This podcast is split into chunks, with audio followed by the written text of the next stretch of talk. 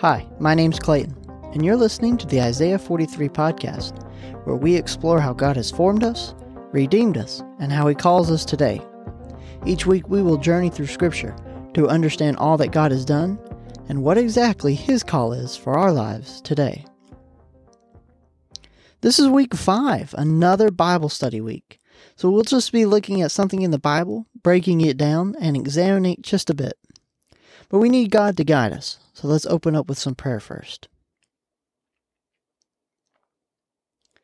Father in heaven, we praise you and we thank you for this day. We thank you for the word uh, that you have given us that we're going to read today and to examine. We just pray that you will give us the right hearts to receive what it is that you have for us and that we will learn and take something away from this day. In Jesus' name I pray. Amen.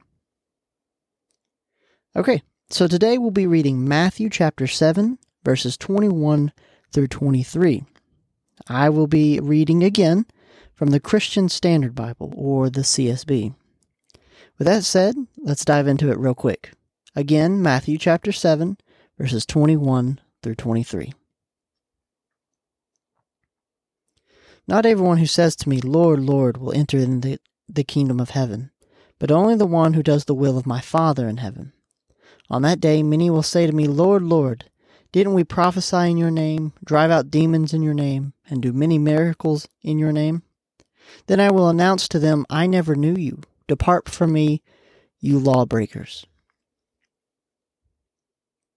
All right, so I've been thinking about these verses for several weeks now. Honestly, I think they're the scariest verses in the whole Bible. Not anything about hell or the devil or demons or anything like that. But these three verses right here utterly terrify me. And yet, for whatever reason, the first thing that comes to mind is a joke.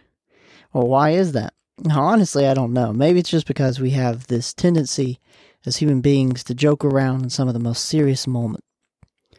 Uh, it's just how some people deal with things like this. But, anyways, Ronald Reagan told this joke while he was president in the 1980s.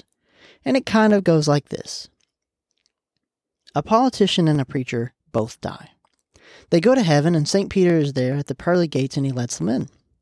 And so from there, he takes them to where they'll be staying for eternity. He takes the preacher to this nice little cozy room, and frankly, it's kind of small, there's not a whole lot there.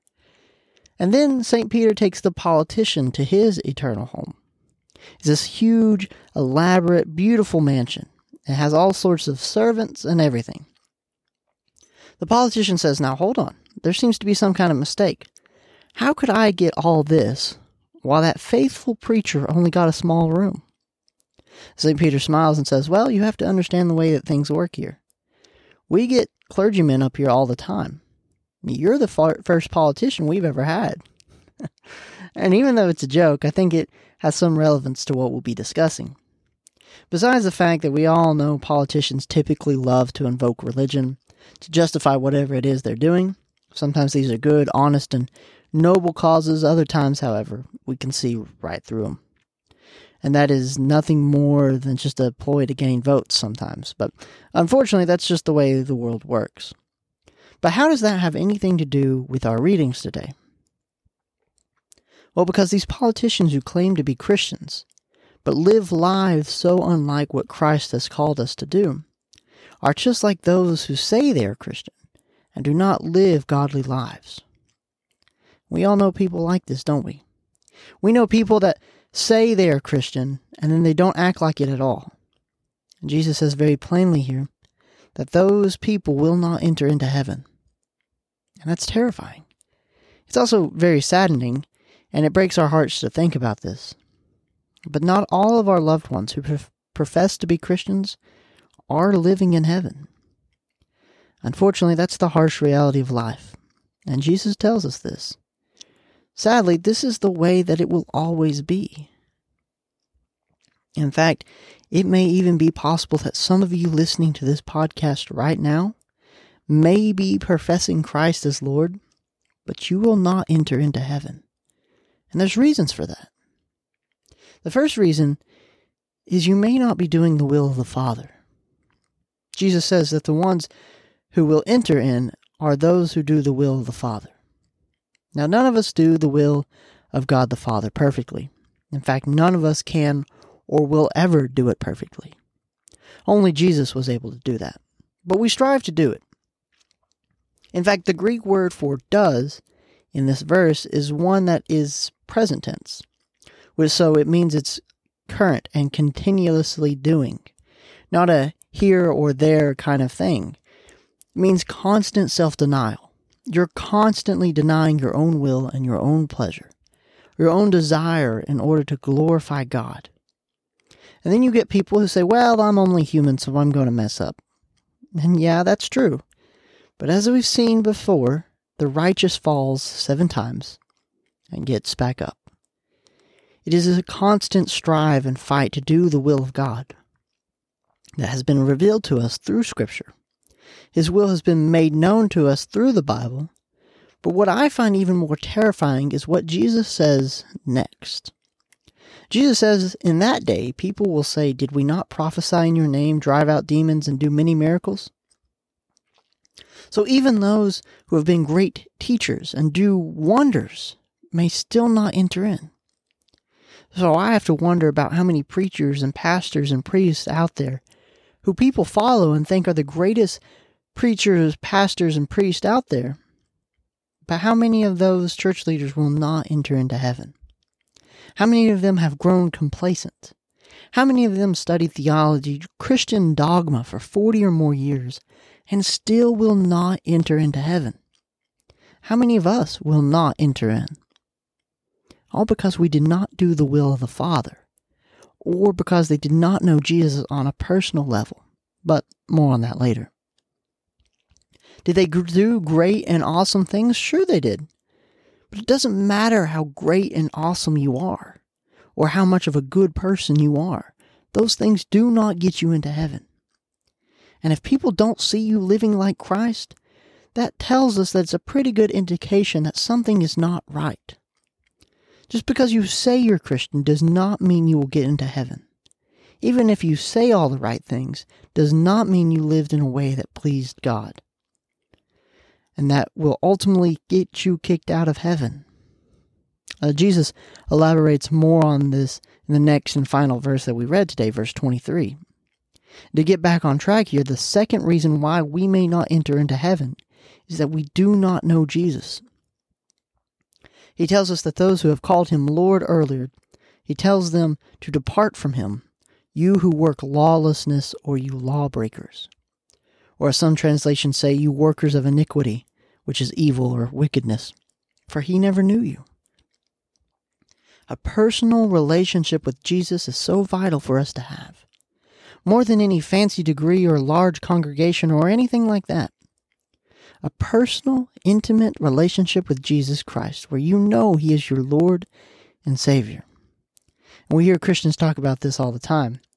I remember as a kid hearing about this personal relationship with Jesus. I always thought, oh, yeah, I have that, and didn't really think much else of it. But I can tell you that after getting to know Jesus in my life and understanding, and I mean truly understanding what a personal relationship with Him looks like and feels like, well, it changes your life. You just want to know more and more about Him. You desire His presence more and more in your life because your heart is now on fire for Him. I'm willing to bet that you know what I'm talking about since you're here listening. You're craving more and more of the Lord's presence. And I hope that you're seeking His face to do His will. I hope that you are always desiring and craving more you know, Billy Graham used to say something in his crusades. In these large crowds that he would gather, he would sometimes reach out to hard hearted religious leaders. And of course, he reached out to everyone there, thanks to God working through him. But there were times when he reached out to the religious leaders who may have been there, who have gotten into a spot where they don't know Jesus anymore. They're just going through the motions, but they don't have that relationship with Christ anymore. Or maybe they'd be doing great things, but they aren't doing the will of the Father. So, in a way, I want to do the same today. Maybe you are a preacher or an ordained minister or some type of clergyman. Or maybe you're just someone who feels that you have always just been a Christian in name only, and you're ready to know Jesus on a deeper, more personal level, it's time to do that. Because, my friend, today is the day of salvation. Do not wait anymore. Go to Jesus in prayer. Allow Him to change your heart and renew your faith in Him in this very moment. Seek after Him and the will of God more and more. Just because you've drifted away does not mean He doesn't want you back. Just because you've kept Jesus at a distance doesn't mean He doesn't want you close anymore. The Lord is waiting for you with open arms. It's not too late to turn away from whatever it is that's holding you back and killing your relationship with God, and to turn back into the arms of a loving God who gives rest. His mercies renew every morning. And if you're someone who already knows the sweet grace and mercy of God, then I ask that you will also lift up a quick prayer to God with whatever it is that's on your heart right now. And that you continue to do the will of the Father above all else and continue to know Jesus on a personal level. I pray that I will always do the same. But until we meet again next time, may the Lord bless you and keep you. God bless.